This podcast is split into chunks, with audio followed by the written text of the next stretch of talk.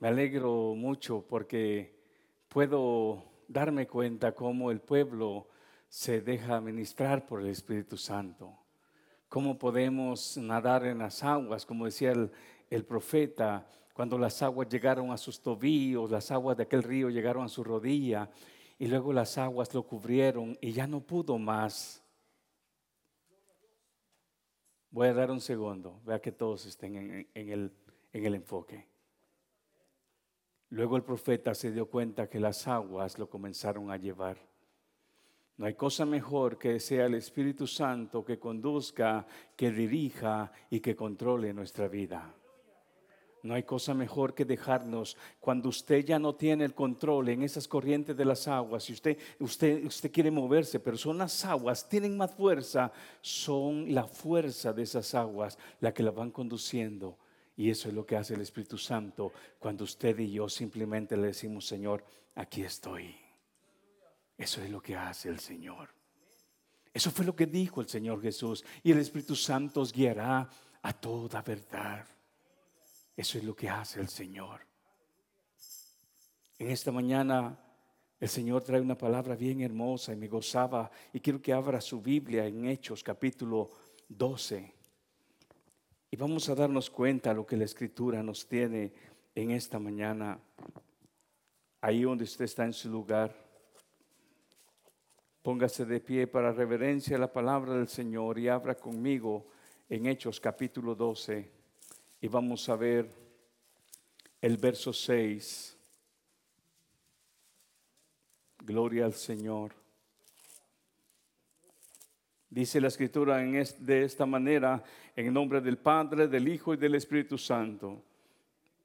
Y cuando Herodes le había sacado, le, había, le iba a sacar, aquella misma noche estaba Pedro durmiendo Oiga y disfrute cada palabra entre dos soldados, sujeto con dos cadenas. Oiga bien la posición y mire bien la posición de Pedro, sujeto en medio de dos soldados con dos cadenas. Siga leyendo conmigo. Y los guardas delante de la puerta custodiaban la cárcel.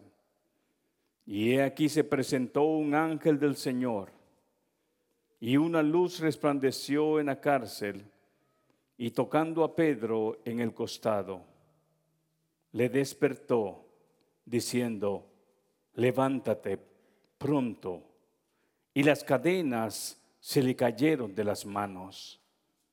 Y le dijo el ángel, ciñete y átate las sandalias. Y lo hizo así y le dijo, envuélvete en tu manto y sígueme.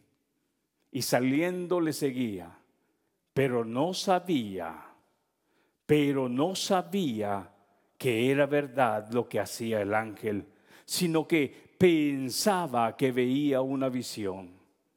Habiendo pasado la primera y la segunda guardia, llegaron a la puerta de hierro que daba a la ciudad, la cual se les abrió por sí misma y salidos pasaron una calle y luego el ángel se apartó de él.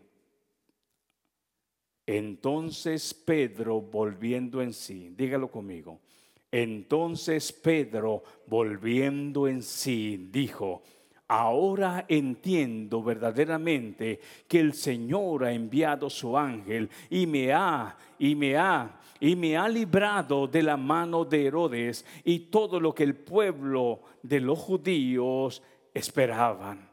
Puede sentarse.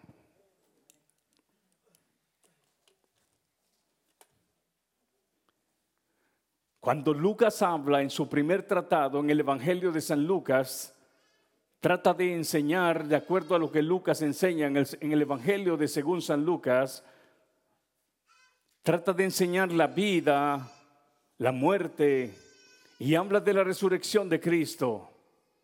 Pero el segundo tratado que Lucas va a enfocar es el, libro de los hechos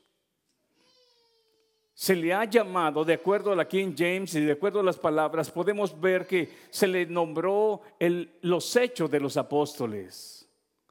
Pero ciertamente, si viéramos más profundo, serían los hechos del poder de Dios o los hechos del Espíritu Santo en la vida de los apóstoles. Es aquí donde vamos a darnos cuenta cuáles son los hechos del Espíritu Santo o del poder de Dios ahora en aquella iglesia que había sido formada, que ahora era visible en Jerusalén. Nos damos cuenta que habían ya mártires por, por, defender el nombre de Jesús. Dice aquí en el capítulo 12, si usted está ahí, dice la palabra que habían matado, habían dado muerte a Jacob. En aquel mismo tiempo el rey Herodes echó mano de algunos de la iglesia para maltratarles y mató a espada a Jacobo, hermano de Juan. Ya había pasado el resultado de lo que Cristo había dicho, los meterán en la cárcel, muchos morirán por causa de mi nombre. Y en esa oportunidad Pedro había sido encarcelado. Sabía este líder de este gobierno que eso le agradaría a los judíos. Y tenía a Pedro en aquella cárcel. Pero aquella noche me impacta, hermano, porque Dios nunca llega tarde, ni llega ni, ni antes ni después, siempre llega a tiempo. Mire lo que dice el verso 6, y cuando Herodes le iba a sacar, ¿para qué cree que le iba a sacar? para hacerle una fiesta, para matarlo, para que fuera un mártir más, que el pueblo pudiera glorificarse de su triunfo. Esa era una forma en la cual él podría agradar también a los judíos y a la vez manifestar su poder. Pero aquí nos damos cuenta de algo.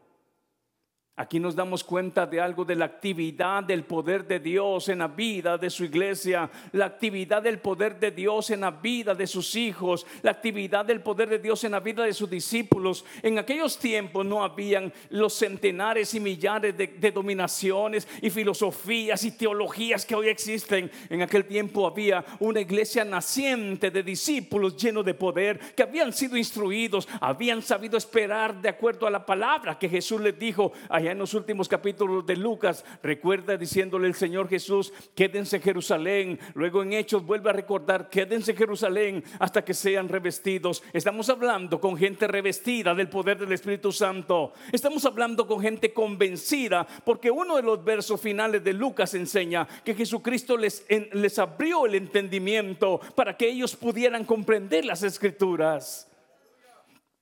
Hay algo muy importante que Dios quiere hacer con su pueblo. Quiere abrirnos el entendimiento para que podamos conocer las escrituras, para que podamos conocer el carácter de Dios, para que podamos conocer su voluntad, para que podamos conocer y entender sus planes, para que podamos entender la forma en la cual Él se mueve en el caminar de su pueblo, de sus discípulos, de sus hijos, de sus seguidores. Cuando nosotros comenzamos a entender eso, podemos caminar confiados. Es ahí donde el siervo Pablo más tarde dijo, ya no tengo por estima mi propia vida. ¿Qué, qué significa eso? Si lo que muchas veces la prioridad de nuestra vida es nuestro bienestar personal, sin embargo Pablo dice, ¿saben que Por amor a Cristo ya no, ya no pongo en primer lugar ni mi propia vida. Llegó a entender los valores eternos que se habían encontrado en Cristo. Entendió aún que hasta su misma sabiduría y conocimiento comparado de conocer a Cristo, todos aquellos títulos y méritos alcanzados, aquel, aquel, aquel renombre que podía tener, como cuando él dijo, si yo quisiera enaltecerme o quisiera yo, este, eh, eh, ¿cómo se dice? Hay una palabra de... Eh, exaltarse, este yo pudiera y tengo con qué, mas sin embargo dijo el siervo Pablo, no, no lo hago, eso lo dejo como basura, porque lo que ahora tengo en Cristo, lo que ahora conozco, es más valioso que aquello que quizás humanamente podía ponerme en un pedestal, pero ahora lo dejo allá por lo que ahora he conocido en Cristo por esa revelación que ahora tengo a través de ese momento que de encuentro con Cristo. Ahora observe, si alguien había pasado, hermanos, un tiempo de enseñanza en su vida, había sido Pedro. Ahora Pedro se encuentra en la cárcel en medio de dos custodios, en medio de dos cadenas. Pero Pedro en su recorrer, en su discipulado, Pedro era aquel hombre atrevido que cuando muchos pensaron que Jesús en medio de un mar, de una noche oscura, ah, se apareció una sombra, mientras muchos pensaron que allá a lo lejos de una barca era un fantasma y tuvieron miedo. Después que Jesús dijo, yo soy, Pedro se atrevió en medio de los doce a decir, si tú eres, déjame también a mí caminar en las aguas. Y sí, nadie le podrá quitar eso, ese caminar de Pedro, aunque se después, pero nadie le puede quitar que caminó sobre las aguas y le creyó que Jesús era él, aunque un momento de su vida dudó, pero ese trecho que caminó, nadie se lo puede borrar de los escritos y de los récords que han quedado de un hombre que tuvo valor de creer en Jesús. Pedro también tuvo sus bajas y sus altas, pero ahora Pedro Pedro, un hombre lleno del Espíritu Santo, un hombre que pudo ver a Cristo resucitado, ahora se encuentra en una cárcel pero sabe que no está, no está lleno él de, de miedo, no está él quizás este, con insomnio. Dice que está durmiendo en medio de dos soldados. Pero hay algo precioso que está pasando acá. Aunque él está en medio de dos soldados y con cadenas a su lado derecho y a su lado izquierdo, hay algo que sucede. Uno de los últimos mensajes que el Señor nos ha dado se llama el jubileo. Y ese jubileo manifiesta cuando el carnero, el yubal o yubel, o yubal creo que es la palabra este, trompeta. No, yubel, yubal es la palabra original de chofar, ya lo conocemos nosotros. Entonces de ahí es donde sale la palabra jubileo. Entonces cuando hablamos de eso, es el anuncio a la libertad, el anuncio de regresar a la posición, este, eh, eh, posición este original. Y nos damos cuenta entonces acá Aquí hay algo hermoso que el Señor me mostraba. Y usted lo va a poder experimentar, hermanos. Pedro estaba en medio de dos soldados con cadenas. Así estábamos nosotros antes. Así estábamos nosotros antes, aunque no lo eh, entendamos, entendíamos. Así estábamos nosotros encadenados. Así estábamos cuando estábamos esclavos, apartados de Cristo, apartados de la esperanza. Pero cuando Cristo vino, él lo primero que hizo es darse cuenta de nuestra condición y en vez de acusarnos por nuestra condición, se apiadó, tuvo misericordia de nuestra condición. Por eso dice la palabra que Dios amó tanto al mundo que dio a su Hijo unigénito para que todo aquel que en él crea no se pierda. Dios mismo vio a la humanidad encadenada en su mano derecha, en su mano izquierda. Y no solamente eso, como Pablo y Silas estuvieron en una oportunidad también con cepos en sus pies. Pero observe algo, hermanos, y lea conmigo en el verso que estamos acá. Cuando Herodes le iba a sacar, aquella misma noche estaba Pedro durmiendo entre dos soldados sujeto con dos cadenas y los, y los guardas delante de la puerta custodiaban la cárcel. Y he aquí se presentó un ángel del Señor. ¿Quién se presenta? ¿Quién se presenta? ¿Quién se presenta? Un ángel del Señor. Y mire qué aparece y dice, y una luz resplandeció. Una luz resplandeció ¿dónde? Una luz resplandeció en la cárcel. Hay una luz que quiere resplandecer en esas cárceles todavía, donde hay mucha gente que está atada en su mano derecha, en su mano izquierda con cadenas. Escúcheme usted, ¿quiere usted experimentar lo que se llama jubileo? ¿O quiere seguir usted atado a su mano derecha y a su mano izquierda? Porque una luz está pronto a resplandecer porque el Señor ha mandado su ángel para que haga algo a favor de aquel que está en lo profundo de una cárcel. Hay una luz que quiere iluminar aquel lugar de cautividad. En cuántas cautividades, en cuántas cárceles todavía se encuentra el hombre. Y el Señor dice, yo quiero alumbrarte a ti mujer, yo quiero alumbrarte a ti varón, yo quiero alumbrarte a ti joven, ese, en ese rincón donde estás, atado con tu mano derecha, atado con tu mano izquierda, yo quiero hacerte sonar el, chofar, eh, quiero hacerte sonar esa trompeta. Es tiempo de libertad, es tiempo que las cadenas se rompen, es tiempo que ese manto de, de, de, de qué, ese manto de ceniza, ese manto de dolor, ese manto de angustia sea quitado y ahora se te ponga un manto manto de alegría, que refleje libertad, que le refleje que ahora eres un hombre libre, un hombre sano, un hombre con paz, un hombre con, con, qué, con, con, con propósitos por qué celebrar. Celebras porque has vuelto a tu posición antigua, a lo que te pertenece. Regresas porque ahora tus manos han sido liberadas. Entonces entiende, la luz está entrando a esa cárcel. Quieres que el Señor haga que esa luz brille en tu vida y te saque de esa cárcel. Y, mire lo que pasa cuando esa luz aparece. Lea conmigo el verso 7. Y una luz resplandeció en la cárcel. Y tocando a Pedro en el costado, ¿qué hace?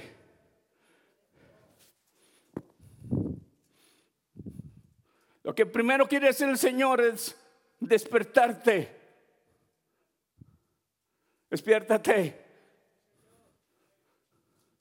Esas cadenas ya no van a estar más en tus manos. La luz ya alumbró. Y ahora el Señor despierta, el ángel despierta a Pedro. Y lo que va a pasar aquí es, hay algo, lo despierta. Eso es lo que hace el Señor en primer lugar, despierta. Despierta. Ya no esté dormido, porque muchas veces cuando el mundo, el hombre, aún el creyente está dormido, no se ha dado cuenta que lo han atado de manos y de pies y, no puede moverse. Y lo primero que el Señor hace es despiértate, vuelve a la realidad, estás encadenado. Pero yo voy a hacer algo en este momento. A eso se le puede llamar los hechos de Dios en la vida de los apóstoles. Ahí se les llama los hechos del Espíritu Santo en la vida de los apóstoles. Y Dios, el mismo Señor, estaba a punto de hacer algo. Despiértate. Date cuenta que tienes cadenas. Pero ya la acción de Dios comenzó. La luz está iluminando este lugar. Y observa y mira lo que está pasando, hermano. Mira lo que está pasando. Y dice, y entonces Pedro dice, y tocando a Pedro en el costado, le despertó diciendo, ¿qué dice? Después que la luz alumbra, después de que eres despertado, después te dice, levántate pronto. Oiga, por favor, escuche, la luz ya alumbró, ahora eres despertado, ahora te dice el ángel, levántate pronto, levántate, no te puedes quedar ahí.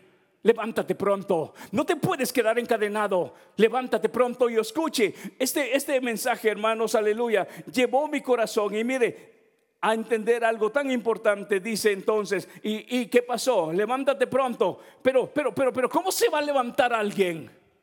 ¿Cómo se va a levantar alguien que está? ¿Cómo se va a levantar alguien que está atado? Va a decir, hermano, pero eso no tiene nada que ver con jubileo. Quizás no tiene nada que conecte exactamente en el contexto de aquello. Pero hay algo que el Señor me ministró y usted en esta noche lo va a entender. Nadie se puede mover si está atado. Nadie puede cambiar de posición si está amarrado hasta que es liberado de la mano derecha y es liberado de la mano izquierda y de sus pies entonces puede, puede cambiar de posición del, del reino de las tinieblas al reino de Jesús. Tiene que ser liberado. Y es cierto, 100%, esto no concuerda en contexto con el punto del jubileo. Pero a veces Dios nos da ejemplos para que podamos comprender. No te puedes mover de un estado, de ninguna situación, si estás encadenado. No te puedes mover de estado si estás encarcelado. No te puedes mover si estás en oscuridad. Tiene que aparecer la luz. Si algo Dios hizo en su creación, cuando Él comenzó a poner todo en orden, fue la luz. Trata de ordenar. Paso. Puedes cambiar de posición, puedes cambiar de estado, de estar...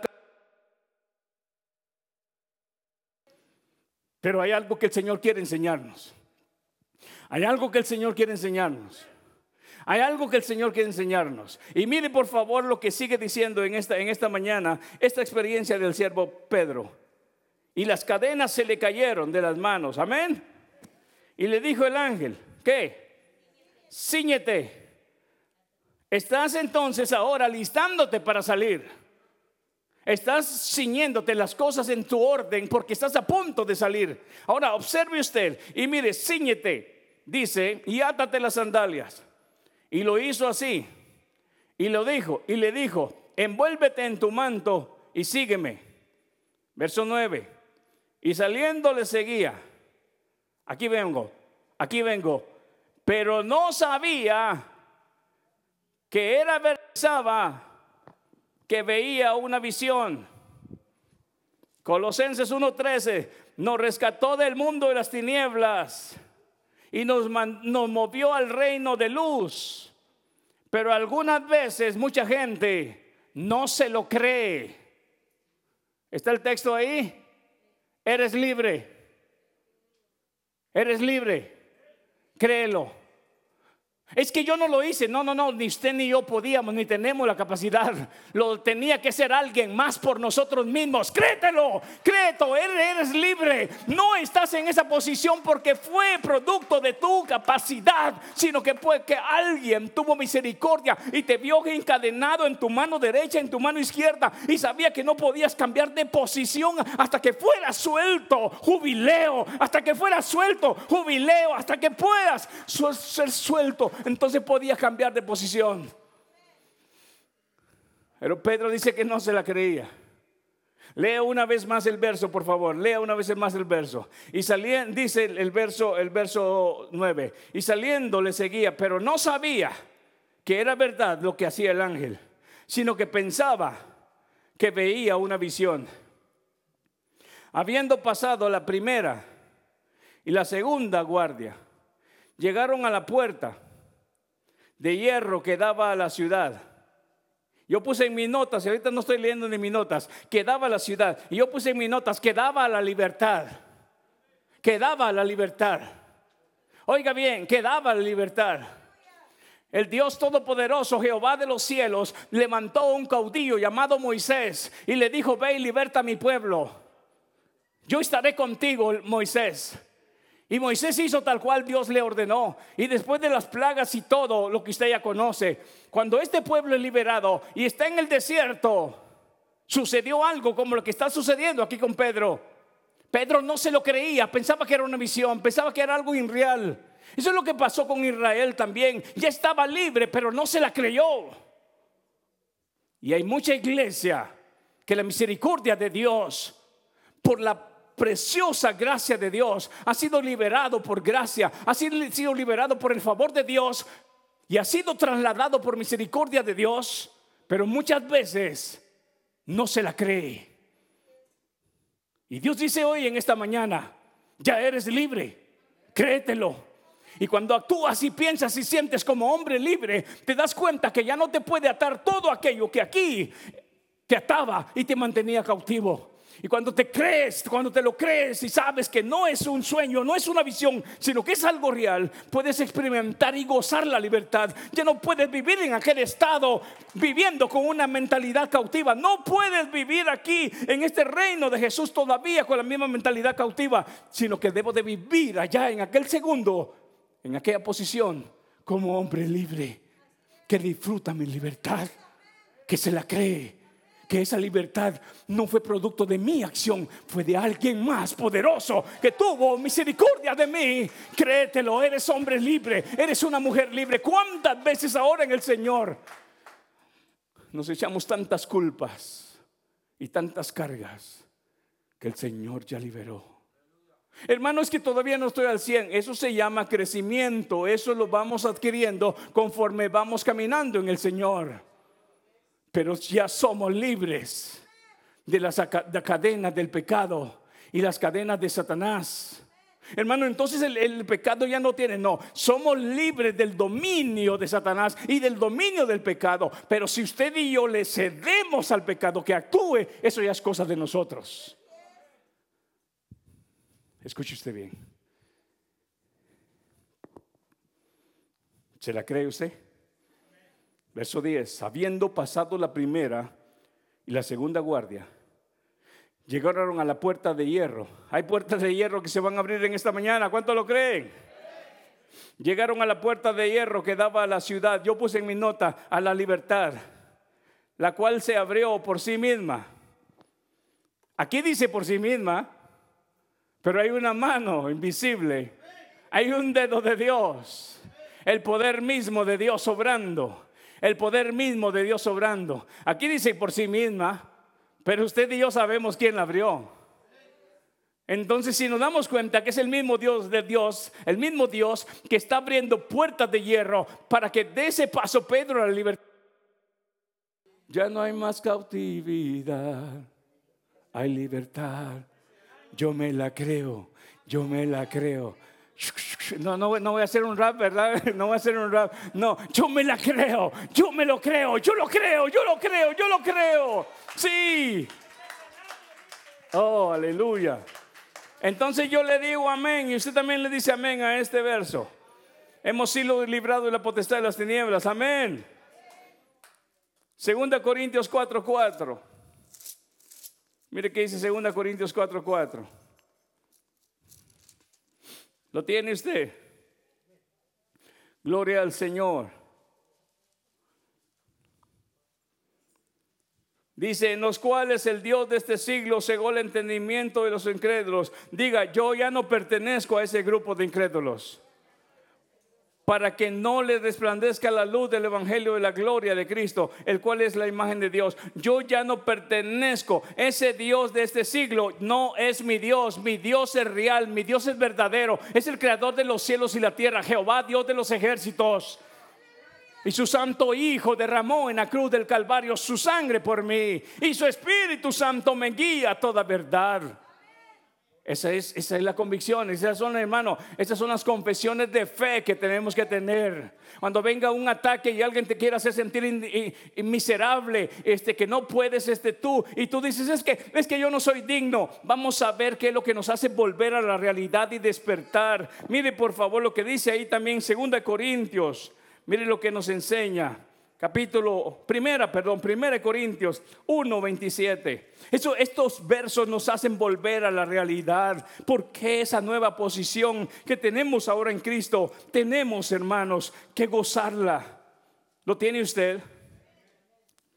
Si pensabas que estabas acá por bueno, por inteligente y por fuerte, ojalá que eso se desaparezca en tu mente. Y si eso era lo que te evitaba creer que eres un hombre libre, hoy vas a saber por qué tú tienes que creerlo. Porque mira lo que escogió, según dice 1 Corintios, el siervo Pablo a los Corintios 1.27, si no lo, lo, lo, lo que, lo necio del mundo escogió Dios. ¿Cuántos necios éramos antes? ¿Hay solo cinco? Todos. Pero mire bien, los necios del mundo escogió Dios y aquí está uno. Pero mire usted, sino que los necios del mundo escogió Dios para avergonzar a los sabios. ¿Cuántos eran fuertes? No, aquí dice los débiles, los débiles. Escuche. Y lo débil del mundo escogió Dios para avergonzar a lo fuerte. Y lo vil. La escordia. Lo más despreciado. Escuche por favor, es que a veces no nos la creemos, pensamos que teníamos que llegar al nivel 10 para que Dios se apiadara de mí. Dice Efesios 2, capítulo 2, verso 1, estábamos muertos en nuestros delitos y pecados, pestilentes, corrompidos, sin nada que poder hacer por nosotros mismos. Pero Él nos dio vida. Y Efesios 2.8 dice, por gracia somos salvos, por medio de la fe por la palabra que hemos oído y hemos creído. Y ahora esa palabra nos permite a nosotros hacer renacer esa palabra que ha sido implantada en nuestro ser. ¿Quién calificó entonces de salir de esa pestilencia? ¿A quién sacaron de aquí, de este mundo, de, de este reino de tinieblas? Al necio, al débil, al vil al menospreciado lo que no era para que ahora sea. Y si a usted no le basta esto, mire lo que dice el mismo Señor. Escuche bien lo que dice Romanos 9:25. Y, y el siervo Pablo lo repite. Romanos 9:25. Ahora sí se da cuenta, hermano, la analogía que usamos en esta mañana. Usted me, podrá decir, hermano, esto no combina con el jubileo, pero es una analogía para darnos una idea que a veces no nos la creemos. El Señor dice, créetelo, estás afuera. ¿Y sabe qué, hermano? ¿Sabe quiénes murieron? Si usted sigue, sigue leyendo ahí, Herodes mató a los soldados porque cuando se le escapaba un rebo un soldado, pagaba con su vida. Ellos fueron los que murieron. Si usted continúa leyendo la historia. Pero mire qué dice, por favor, lea conmigo. ¿Cuál fue el verso que le di? Romanos 9:25. Mire lo que enseña 9:25 de Romanos. Gloria al Señor. Dice así, como también en Oseas dice, llamaré pueblo mío al que no era, al que no era, al que no era mi pueblo. ¿Se lo cree? ¿A quién? A lo más vil. ¿A quién? A lo más necio. ¿A quién? A, lo débil. ¿A quién? A lo menospreciado. Oiga, oiga una vez más. Y llamaré pueblo mío al que no era mi pueblo. Y a la no amada. Amada. Amada. El Señor le dice, amada. Porque dio la talla porque simplemente creyó que hay un solo nombre bajo el cielo por el cual podemos ser salvos. Jesucristo. Simplemente porque a Dios le plació, aún desde el principio, decir, Abraham, de esa simiente serán benditas todas las naciones de la tierra. Ya no nomás tu descendencia, Abraham, sino que todas las naciones. Y ahí entramos nosotros los que antes los judíos llamaban inmundos, perros, puercos, dice el hermano, y ahora ese vil y despreciado nos puso nombre. Pueblo que no era, ahora es. Lo que no era, ahora es. Lo despreciado, ahora tiene nombre.